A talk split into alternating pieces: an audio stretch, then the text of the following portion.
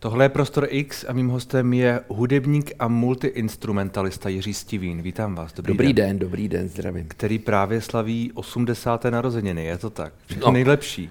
No tak je. Co, co naděláme? No samozřejmě, věk nezastavíte. Jak se cítíte? Ale zaplať pámbu docela to jde. Včera jsem jezdil na kole a bylo hezky, takže to se dá, ale když je ošklivo, tak má člověk takový chmurný pocit. Máte chmur, dneska zrovna je trošku tam, tam prší, takže to na vás dolíhá obecně atmosféra počasí. No, nebo... na druhé straně já mám nejradši podzim, teda jako, to je můj nejoblíbenější období roční protože člověk nemá žádný nervy, že něco prošvihne.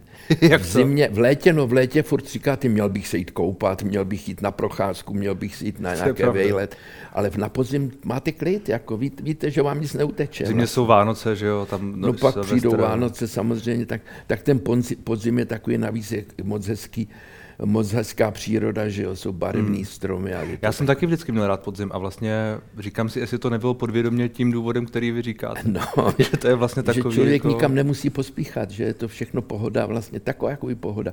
Ale to je, ale to je hektický trošku. Jaro je samozřejmě taky krásný, vždycky všechno znova začíná. Proto vždycky říkám, že nejgeniálnější forma jazzová je blues, hmm. což je 12 taktů, podobně jako 12 ročních, teda 12 měsíců, že, hmm. že se to furt točí dokola. A vždycky, když začne nový chorus, tak je to zase to jaro a zase to začíná znova. K hudbě se dostaneme.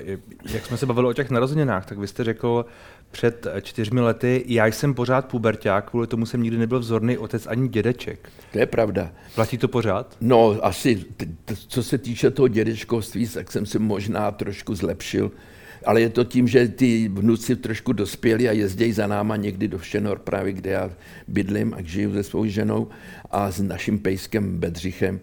Takže oni ho mají rádi a, a jezdí za náma, tak jako občas si je vidím teda víc, ty vnuky teda. Hmm, ale puberták jste jinak furt? Puberták jsem samozřejmě, to já už, se, já už se nezměním. Teda. A jak se to projevuje teda kromě no, všim, toho? No tím, že jsem vlastně nevychovaný za prvé, teda velice, což mě moje žena mě teda usměrňuje na, na starý kolena, ale já jsem byl vždycky trošku nevychovaný v tom, že jsem, eh, že jsem mluvil docela sprostě, teda, že jo, což se nemá a nesmí vlastně, no nedělá se to. No. Já myslím, že to už je taková doba, že se to no, trošku v poslední toleruje. době, no, když, no, v poslední době je to tak, že si člověk začíná umírňovat díky tomu, že existují tací, tací kteří veřejně mluví prostě a vůbec jim to, vůbec jim to nepřísluší. Takže si myslím, že by se člověk měl hmm. trošičku, trošičku držet zpátky. Myslíte Tomhle... třeba některé politiky? Tak třeba, no, já jsem nikoho nemenoval.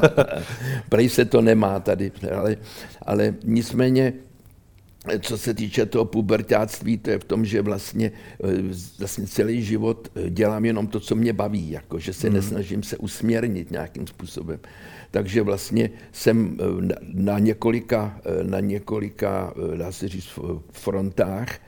A je to právě potom zvláštní v tom, že třeba jsem, zaprvé jsem vystudovaný kameraman, pak jsem fotograf teda, pak jsem muzikant taky, že jo, teďka spousta ještě dalších zajímavostí v sportovně, že jo, hraju, jezdím na kole a tak. A vlastně nikam nepatřím. Hmm. A to pubertáci vlastně taky, že jo, nikam nepatří. Ale někam patříte, třeba k jazzu patříte, ne? To je... No pro jazzmeny patřím k jazzu, ano. ale pro muzikanty, kteří hrají třeba vážnou muziku na zobcovou fletnu hmm. a když nahrajou Vivaldiho koncerty, tak to nikdo neposlouchá, protože já mezi ně nepatřím. Hmm. Že jo? Já jsem jako ten jazzman, který se jim montuje do toho, jejich, hmm. do toho jejich ranku. To jsem už teď nedávno někde vykládal, protože jak mě vždycky teďka při mých narozeninách spovídají lidi, takže samozřejmě se možná budu opakovat, ale je to tak, že jsem jednou měl výstavu fotografickou. Hmm.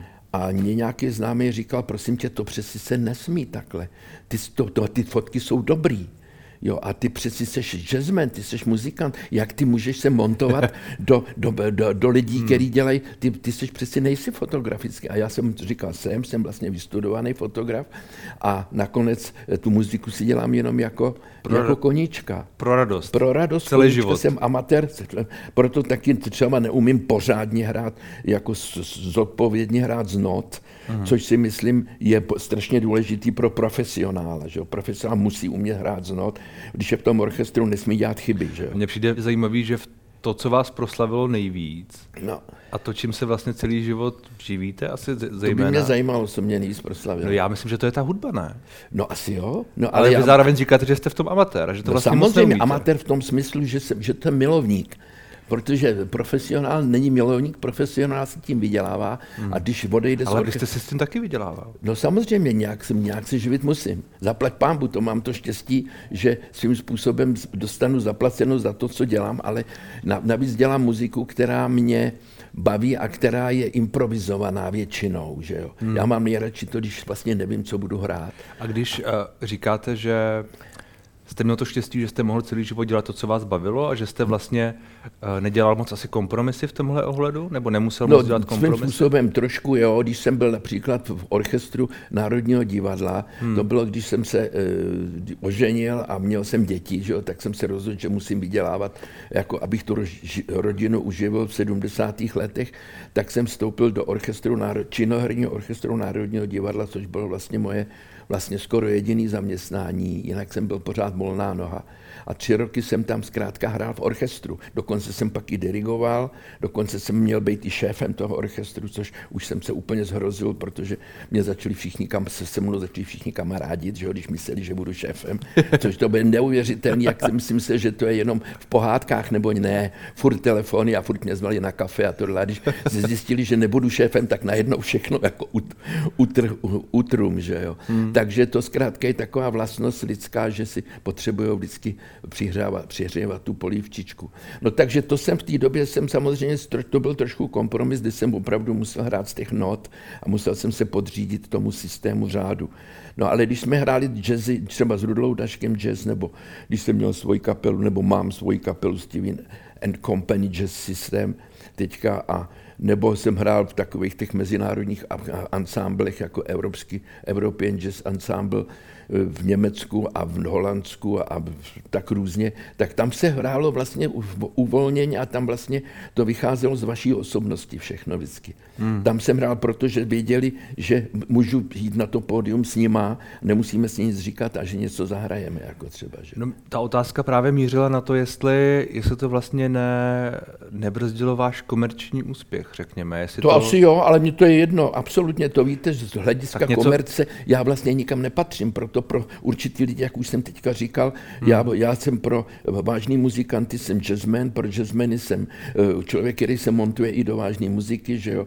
Pro kameramany jsem jako člověk, který hraje muziku a přitom taky trošku fotografuje. Jsem dokonce, a to vždycky říkám, jsem vynálezce selfieček, protože ještě v době, když ještě vůbec nebyl eh, digitál a lidi neměli v, v telefonu ty foťáky, hmm tak já jsem začal fotografovat mňůčkem takovým takhle z dálky na film se, se slavnýma lidma, protože jednou tady byl Leonard Bernstein v Praze a my jsme spolu někde vystupovali na nějakém velvyslanectví a oni mě nikdo neudělal fotku z toho a mě to strašně naštvalo, že s takovýhlema slavnýma lidma někde se s kamarádím a přitom nemám fotku. No tak jsem začal si dělat ty selfiečka do té doby, než teda potom, potom začaly se dít ty věci, že si lidi normálně Eh, na, to, na ten foťák dělají, teď, teď je to vlastně úplně obráceně dřív, kdy po koncertě přišli lidi a chtěli od vás podpis třeba, hmm. že? a teď chtějí se vyfotit s váma.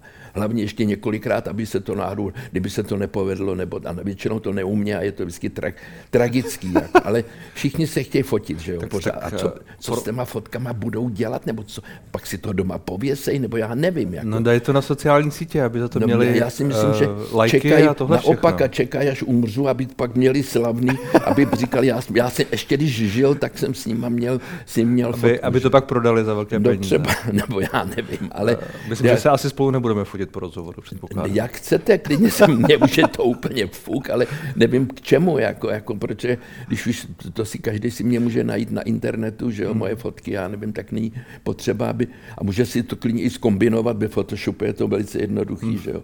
A to není ono.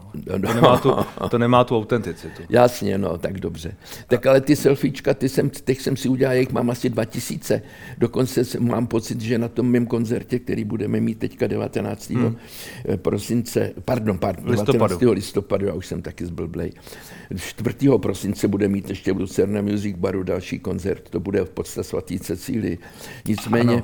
Eh, tenhle ten koncert, tam prej ty selfiečka se budou nějak promítat, jo? tak to Aha. budu muset nějak uvést na pravou míru, protože já tam mám selfiečka nevím, s Clintonem a s paní Albrightovou a s Havlem samozřejmě a s různými slavnými lidmi a s muzikanty slavnými a tak. A takže v té době, kdy ještě to nikdo nedělal, takže ale jak pak jsem přestal, protože už vlastně jsem se všema se setkal. Když jsme se bavili o tom komerčním úspěchu a vy jste říkal, že jste v 70. letech musel dělat ten kompromis, protože jste... No musel, no tak no, no docela, chtěl. No dělal, tak no. Uh, protože jste měl rodinu a chtěl jste ji nějakým jo. způsobem uživit, tak uh, jindy to bylo složité se uživit pravidelný příjem. Tak, no, ale já, když jsem byl ještě před, předtím, než jsem měl rodinu, tak jsem samozřejmě byl sám, solo, žil jsem s mojí matkou a jako jsem vůbec nepočítal s tím, že musím mít nějaký zásadní peníze, jako, takže hmm. jsem si dělal, co jsem chtěl. Jako nakonec jsme vždycky nějak vyžili. Že jo. Hmm. jsem na, na to moc nekoukal. Nějako, navíc ty peníze kazí lidi, no, co si budeme povídat. Peníze kazí lidi. I když zase Forman správně říkal, že, že, ště, že štěstí a peníze mají hodně společného. Peníze dávají lidem příležitosti občas. To je ne? další věc. No. Příležitosti, ale je otázka, jestli jsou to ty správné příležitosti. No. Že jestli někde na, na základě toho, že člověk chce vydělat peníze, dělá něco, co by třeba normálně nedělal, hmm. kdyby měl... Možná, kdyby možná, měl no, no. Možná naopak. Vy jste zmínil to, že jste vystudoval uh, tu kameru, věnoval jste se fotografii a, a vlastně k hudbě jste se dostal až později, až někdy okolo 18 let. No tak? určitě, no. Já jsem právě až, až v době, kdy jsem studoval kameru, hmm. tak jsem zkrátka eh, No ono to bylo vlastně tak, že jsem eh, měl rád improvizaci jako takovou, což mám do dneška a na tom si vlastně stavím veškerý, dokonce mám i Centrum pro improvizaci v umění, kterou jsme založili někdy v roce 1998 a pořád děláme takový, ty capart, tomu říkáme, takový víkendy, kde jako se snažíme improvizovat a to je jedna věc. Nicméně e, pořádně jsem začal dělat muziku, až když jsem skončil na FAMu, jako tu kameru a musel jsem na vojnu. A to je hmm. ten, to bylo, to, to vy už vůbec nevíte, o co jde, ale my jsme museli Já dva roky, mnoho slyšel. dva roky voj, vojenský, povinná vojenská služba, protože u, a, u, a u, u těch uměleckých škol nebyla vojna při, při škole, tak na dva roky jsem šel do armádního uměleckého souboru. Náhodou jsem se tam dostal, kde byl Franta Němec herec a, a Alfred Strejček a spousta výborných muzikantů a tak. Se hmm. všema jsem tam jako seděl.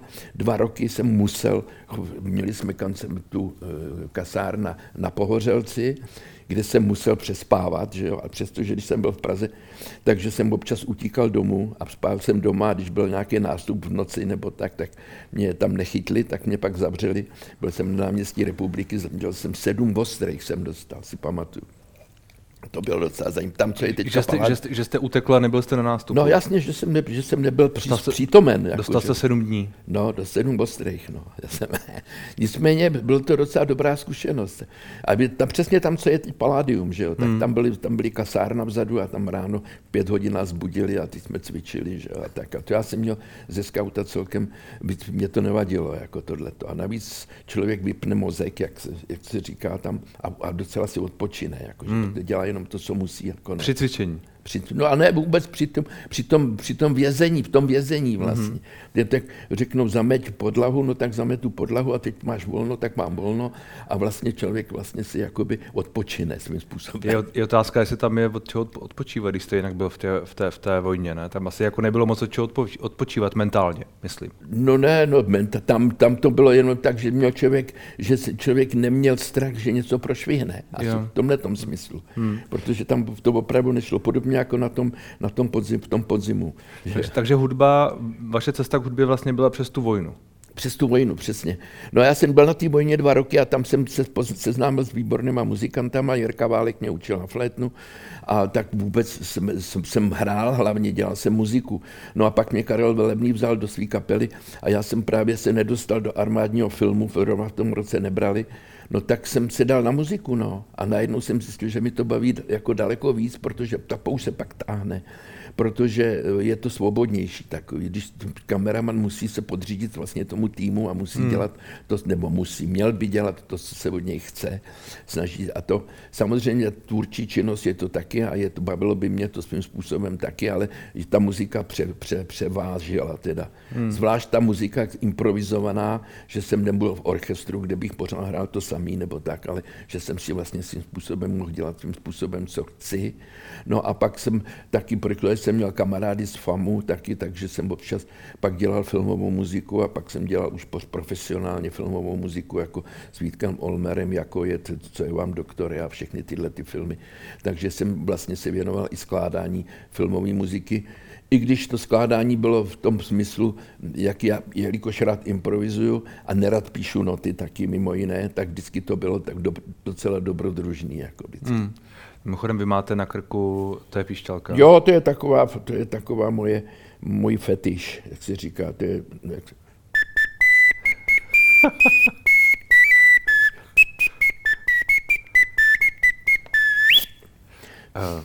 výborně.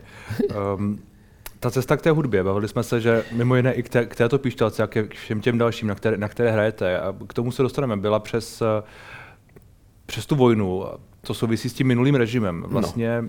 mě napadá, jestli ten minulý režim uh, jak se vlastně stavěl k jazzu? Proč? proč? No pravno, jazz, k jazzu se stavěl celkem eh, normálně, dá se říct pozitivně, protože mu tomu vůbec nerozuměl. A hlavně věděl minulý režim, že jazz není komerční záležitost, že to není masovka. Hmm. Takže to nemůže ovlivnit mnoho lidí. Takže my jsme třeba hráli Krejlovy písničky, jako za, za totality, ale ne bez slov, jako jenom ty témata. Lidi to znali, že jo, ta brata, ta da, di, da, ta, da, di, di, da, da, že jsme hrali bratříčka třeba, že jo, a nikomu to nevadilo, on to nepoznali, že jako, nebo ty, ty komunisti, co zkrátka brali trošku jako bokem. Dokonce se stávalo, ne stávalo, ale bylo, bylo to tak, že se v Lucerně dělali takový ty mezinárodní jazzový festivaly za bolševika a oni si na tom zakládali bolševici, že tam zvou, že sem zvou slavný americký jazzmeny, že jo, tady byla přeci Ella Fitzgeraldová, hmm. Count Basie, já nevím, všichni, všichni ty Armstrong a všechno to tady bylo, jako, jako, aby jako ukázali, že i u nás to jde. Takže tím spádem ten jazz trošku jako byl, samozřejmě, protože eh, hrál si to svoje ve svých klubech a svým způsobem eh, to jako by nikomu nevadilo, protože to nikdo neposlouchal.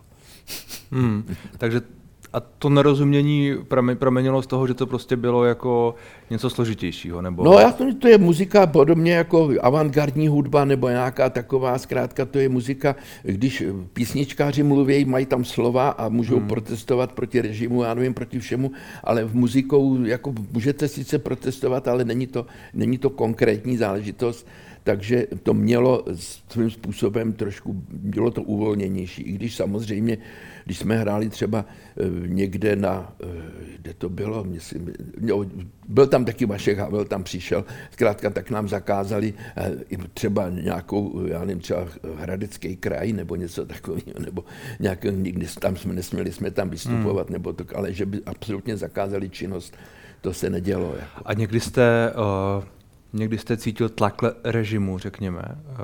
No cítil samozřejmě to, že člověk zaprvé nemohl jezdit do ciziny.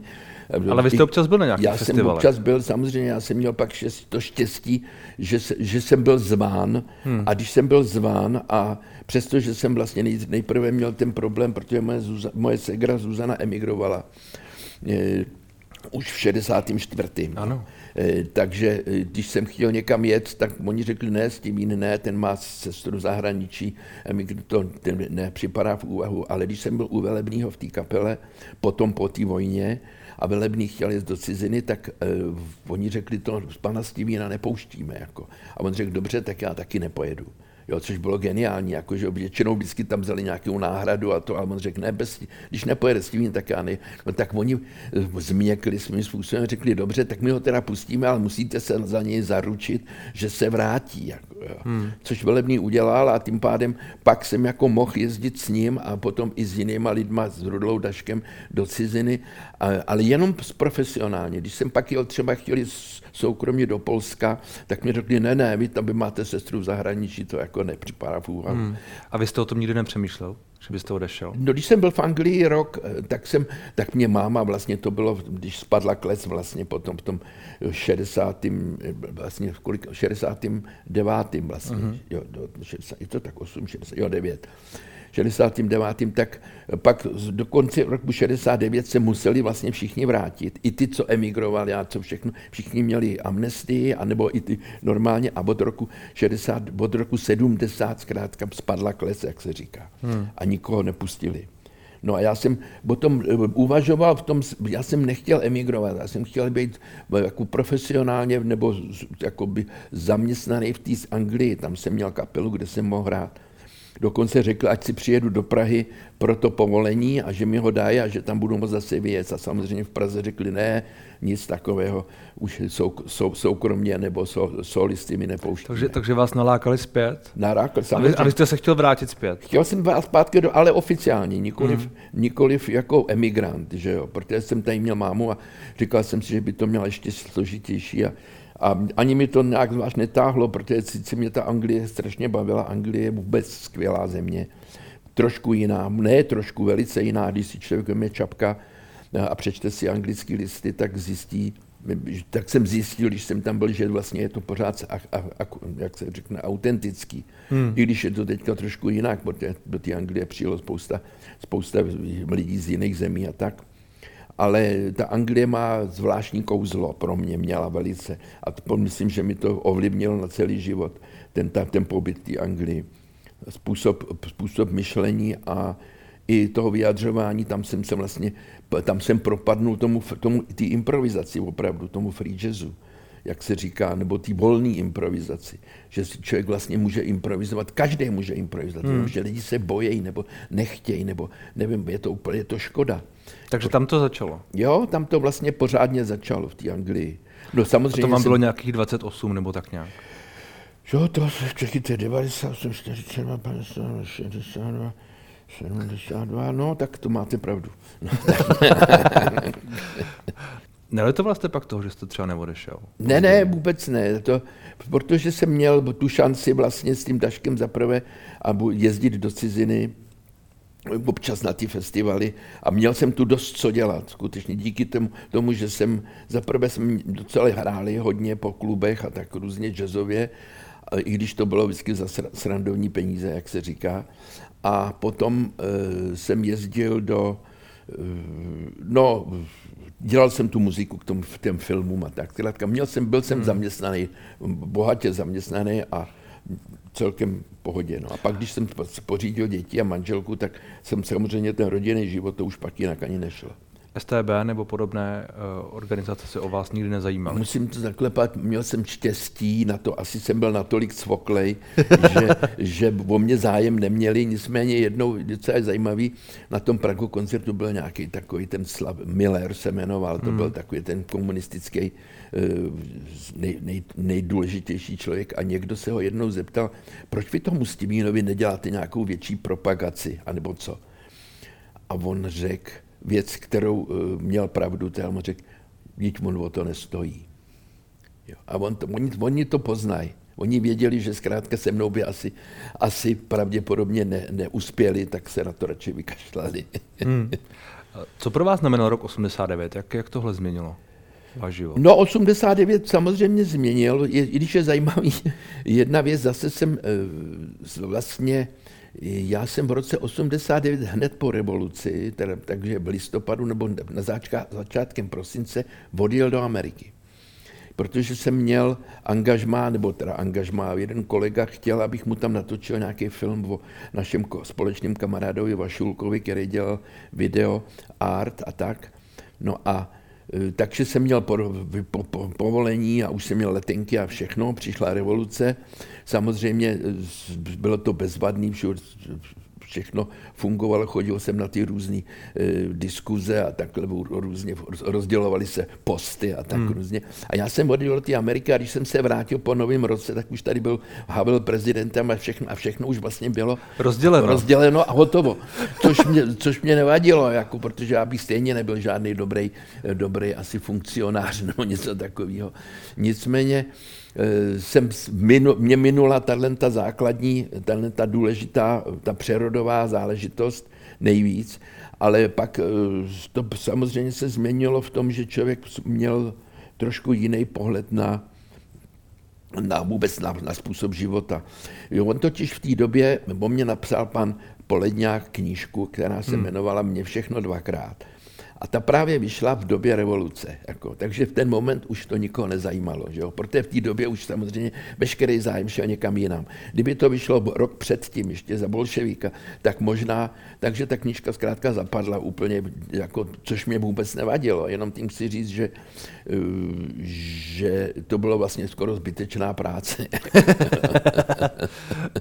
um, ale 90. leta asi pro vás musela být, že, že ten čas tady začal žít trošku víc. No možná, jasně, ne? bylo za prvé i nejenom jazz, ale vůbec jako šance různý. My jsme jeli do Ameriky s kvartetem do Montrealu a tam právě byla docela zajímavá věc, kterou jsem nedávno už taky zveřejňoval a, z, a zmiňoval, že tam přišel nějaký manažer americký a když nás slyšel na tom festivalu a říkal, pánové, to je skvělá muzika, já vám udělám turné po celé Americe.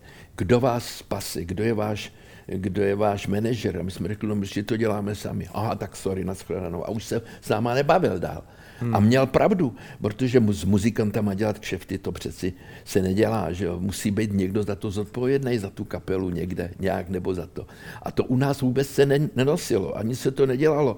Za bolševíka se to ani nesmělo, hmm. že jo takže musel být člověk někde pod nějakou organizací nebo něco, ale jako osobního manažera nebo něco ne, nikdo neměl a myslím si, že je to dost důležitý pro kariéru jako lidí nebo kariéru umělců aby měl někoho, víte, v těch filmech ty herci, jak vždycky v amerických hmm. filmech, musí mít nějakýho, já nevím, jak se tomu říká, ne sponzor, ne spon, asi, asi, asi manažer, ne? Nebo... Ma, asi manažer se to říká, nebo hmm. nějak tak, kterému, kterému agenta, agent, agent oni ano. tomu říkali agenti, že mají, že jo. Agent, který mu schání kšefty a tohle. Hmm. On přeci, já nemůžu přijít někam říct, až vemte mě, já jsem dobrý, že jo.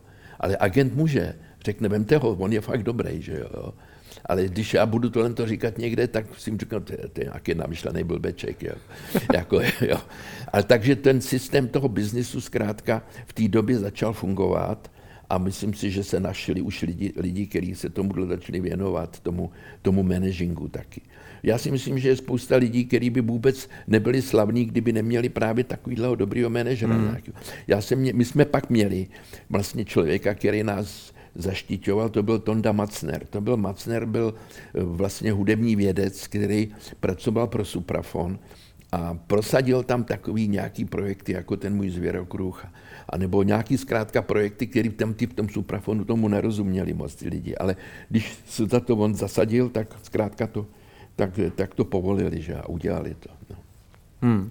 Vy jste zmínil, že jste hrál ve Spojených státech a všude jinde. Ta improvizace a tohle všechno, co je možná vaše, je to přenosné do všech koutů země? Je to, je, je, je no, to stejně impro... vnímáno? To, to si nemyslím. Je to trošku možná, každá země má trošku jiný, jiný posluchače, jiný způsob. Ale když jsme třeba byli na Kubě s Rudlou Daškem, tak eh, tam jsme byli překvapení, jak tam bylo vstřícný publikum a jak, jak je to bavilo, hmm. to, naše, to naše improvizování, protože ta improvizace je vlastně něco, co se dělá přímo na místě a nikdy, nikdy se to vlastně už nemůže opakovat, jako, že jo, na rozdíl od nějakých těch klasických koncertů nebo něco, tam už jde jenom o to, jestli to zahraje někdo líp nebo hůř nebo nějak. Takže u té improvizace je to jinak. Ale eh, když třeba jsme měli, já jsem, když jsem svýho času hrál s Ondřejem Soukupem a s Michalem Kocábem v triu, jsme hráli takovou muziku, kde se improvizoval absolutně, že jsme si neřekli vůbec, co budeme hrát. Jo, a šli jsme na pódium a hráli jsme. A v Maďarsku jsme třeba byli a tam mě lidi na ulicích zdravili a kluci byli vyděšený, jak to, že mi tam v tom Maďarsku znají. No protože mm, oni tam chodili ty suprafonské desky, co jsme tady natočili některé. Oni to tam, na, na toho bolševika tam moc jiný přístup k k té muzice neměli, tak jenom z těch východních zemí tak jsem tam byl značně známější než doma, jo. Hmm. třeba v tom Maďarsku. Nebo na, Sloven, na Slovensku je zajímavý to, že když jsem teď měl turné po Slovensku, tak tam jsem pořád jako taková jakoby hvězda trošku pro ně. Asi protože... To já jsem četl a vlastně mě zajímalo proč. To nevím, to se zeptejte Slováků. Já se, to je, asi, je, je to tím vnímáním té hudby, nebo to, že jste ne, tam no, asi, byl zna, asi, že tam nejsem tak často, a, a nebo Jasně. to, a že, ale doma, jak se říká, doma není nikdy někdo prorokem. Je, je to to, že už jste ta zahraniční hvězda, jakoby pro ně? To ne, asi možná, jo. Je to tak, že jsem například, takový příklad můžu uvést, když jsem byl v Kolíně nad Rýnem a tam Stockhausen tam měl svůj koncert, jmenovalo se to ku podivu Zvěrokruh, stejně jako tam moje deska, a měl tam koncert v divadle a měl turné po Americe předtím s tímhletým, s tímhletým s ansámblem celým v tom Zvěrokruhem po Americe, kde měl vyprodáno. Hmm. A když jsem přišel v tom kolíně nad Rýnem do toho, tak tam bylo asi 20 lidí. Jako, jo. Tam, a ten Stockhausen tam byl všechno a zkrátka byl zase doma Jo, takže asi opravdu doma člověk není prorokem, bylo to skvělé, bylo to výborné, ale uh, bylo to doma u nich. No. Hmm. Vy jste nám tady zahrál na tu píšťalku, co máte na krku, kolik, eh, kolik instrumentů vlastně teď ovládáte? No tak ovládám, já nevládám pořádně žádný, já, má, já mám, mám jich spoustu různých fletníček, různé trubky od záchodu a různé garníže a tak, ale samozřejmě taky normální flétny a saxofony a klarinet, to všechno mám rád, protože na to, na, dá se říct, na dechový nástroje, dřevěný se tomu říká, dřevěný dechový nástroje, přestože saxofon nikdy dřevěný nebyl, tak patří do dřevěných dechových nástrojů. To by možná bylo do nějaký, do nějaký ankety docela dobrý, do kterých patří hmm. saxofon nástroj, jestli do plechových nebo, nebo dřevěných nebo hmm. tak. Na to jste se ale naučil sám naučil. Na všechno. To, to je, já jsem se nenaučil, já si na to hraju. Jako, no jasně, ale tak jako ne, naučit se ovládat saxofon asi není jen tak, že jo? To není jako jen tak si prosím zahrát. vás, to víte, že je. To, to tak to kdybyste ho dal mě, tak byste, tak byste viděl, že Ne, že není. já bych vás během půl hodiny byste byl normálně, byste mohl hrát ve skupině Sputnici, podobně jako já jsem hrál na saxofon no. týden a už a hned mě tam vzali, protože jsem se naučil chrčet. A hmm. tak mě tam hrál to, ty, to, ty, to, a jsem to, a jsem chrčel na ten saxofon úplně jeden tón, jo, a všichni se mohli zbláznit, že jo. To, to, to je jenom o odvaze úplně ta improvizace je to podobně. Improvizace hmm. je v odvaze. Každý se bojí, já ještě na to neumím, já musím trošku. To nic stačí přeci jeden tón hrát, ale musím ho hrát přesvědčivě a musím vás přesvědčit, že to hmm. opravdu, že nic jiného, ne, to, jinak to nejde. A tak to je hodně věcí v životě, ale o, no. tom, o tomhle, o tom přesvědčování. Moje práce je taky hodně o přesvědčování. Jo. Kdybych vám dal tuhle propisku, tak na ní zahrajete. To asi nevím, to bych ji musel nejdřív rozebrat a dalo by to chvilku práce, ale už jsem na propisku hrál, to. Vím, že jednou, vím, že jednou z toho měl, ještě to byl eh, dostal, prezident, ten, ten prezident nebyl, byl minister, minister kultury. kultury, ten hmm. z toho měl plezír jako veliký. A dokonce měl doma nějaký film, který jsem točil o Verichovi, když jsem byl na FAMu, tak jsem dělal dokument to byl kameraman film o Verichovi a on právě si lebedil, že ten film má a že ví, že nejsem jenom muzikant, ale že jsem taky dělal kameru u filmu o Verichovi. Když jste zmínil Pavla Dostála, někdejšího ministra kultury za ČSSD, tak eh, co vy a politika? No, je to mimo mě, trošku mě to štve, abych pravdu řekl, ale... Politika vás štve, nebo to, že jste mi No ne, polku, mi štve teďka ta politika, hmm. jak se to tam obi, jak to tam se všechno děje. Nicméně, eh, když byl Havel prezidentem, tak já jsem s ním byl za dobře velice, my jsme se kamarádili a on mě zval na takový ty akce, třeba když byl summit tady nějakým mezinárodní na hradě, tak já tam přišel a tam jsem tam foukal z hradní stráží, jsem tam hrál na saxofon improvizace všelijaký, nebo při hmm. nějaký večeři jsem jim tam foukal do ouška na flétnu a tak on z toho toho měl velkou srandu vždycky, protože oni na to kourali, koukali trošku jako vrány. Podobně jako když tady byl Dizzy Gillespie, eh, Dizzy Gillespie a Havel ho pozval vlastně a měl tady koncert v Paláci kultury, tak to bylo v nějakých 90. letech, že to byl slavný trumpetista, že jo. A tak nás taky pozval, já jsem hrál na tu malinkou píšťalku, na tu lenstu, že jo, takhle jsem mu tam, a on na to vejral, na co, na co hrajou ty, ty jugoslávští, on myslel, že je v Jugoslávii, jugoslávští kamarádi, na co hrajou ten jejich jazz, jo. Což bylo docela srandovní, ale eh, já jsem nejdřív na saxofon a pak jsem mu tu fletnu dal, protože to je, to stojí, já nevím, dvě stovky, že jo, hmm. takovýhle nástroj. Ale, ale přitom proto napsal Vivaldi krásný koncerty, tři, což jsem nevěděl nejdřív, ale pak jsem se to naučil. A to máte stále při sobě? To chodím, nosím sem, tady to můžete mít, když jedete autem, je červená nebo je zácpa, no tak, tak si zahrajete. cvičit, no, co, máte sedloba v nose, nebo co. tak lidi by teď byli asi na tom telefonu, nebo víte co? Na tom telefonu, Podívat že si se. můžou koukat do telefonu, hmm. no, ale to hmm. pak zase nevidějí, co se děje kolem. To je pravda. Vivaldi a ta vážná hudba, vy se zároveň věnujete taky baroku a to je ještě starší hudbě. No, barokní muzika právě před klasický muzice. Před klasický právě, Protože tam se právě smělo improvizovat taky svým způsobem. A mě zajímá, co vás na tomhle tom baví.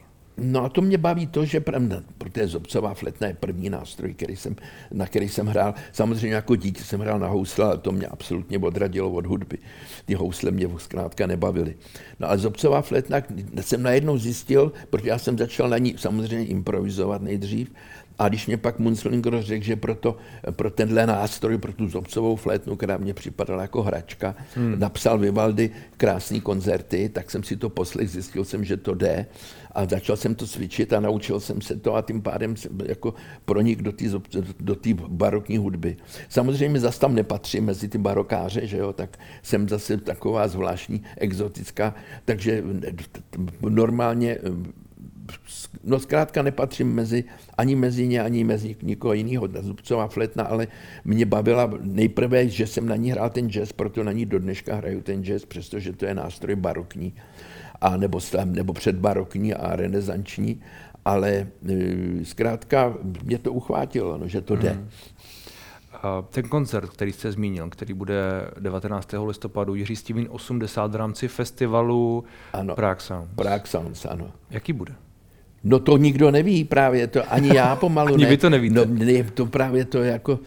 Je to překvapení. No, no ne, překvapení to možná bude, protože samozřejmě budeme, ještě budeme mít nějakou zkoušku, nicméně bude to všechno vycházet z mýho alba Zvěrokruh, které jsem kdysi natočil a ještě možná kantáta, eh, kterou jsem napsal já, takže to je moje jako tu, jakoby eh, autorsky to bude spíš, bude spíš za mnou, i když tam taky zazní něco z té barokní muziky. Budou tam nějací hosté? Budou tam samozřejmě hosté, budou tam, uh, budou tam kluci, pravděpodobně kluci, Michal, Michal Kocáp a Pavlíček hmm. z pražského výběru, jako a kluci a, a Ondřej Soukup, že ty jsme spolu začínali v tom improvizační muziku, tak tam možná spolu, spolu trošku zaimprovizujeme a možná nakonec zahrajeme nějakou nějakou vypalovačku. Dokonce to vypadá tak, že když, jestli bude fit, tak i Jiří Suchý by přišel možná zaspívat jednu písničku. A, a jinak tam budou Epoch kvartet, tam bude smyšcový kvartet a hmm. můj syn snad bude hrát na bicí. Uvidíme ještě hmm. asi Štěpan Janoušek a Veronika Vítová, to je asi všechno. Váš syn hraje na bicí a ano. vaše dcera, jestli se nepletu, taky je hudebnice? No, dokonce obě, no tak jedna je, jedna je, jedna je fletnistka, jedna je hmm. herečka, teda, přestože Zuzana taky hrála na čelo svého hmm. času, ale je hlavně, hlavně herečka, teď zase v Národním divadle a Markéta ano, je ano. fletnistka. Že?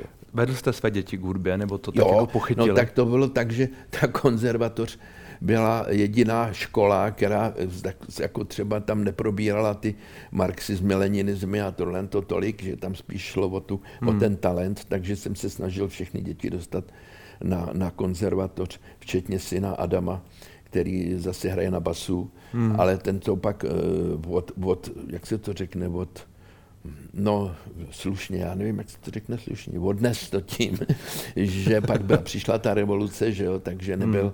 Eh, tak jsem zjistil, že ta konzervatoř zase není tak ideální pro všeobecné vzdělání, že jo. Tak pak šel do, no, normálně na Gimpl, takže má hmm. maturitu, no tak se budeme těšit na ten váš koncert a na vaše další uh, počiny. No tak dobře, a to už je všechno. Je to, to všechno. stačí. No. Je to stačí. Děkuji za rozhovor. ano, já taky, nashledanou.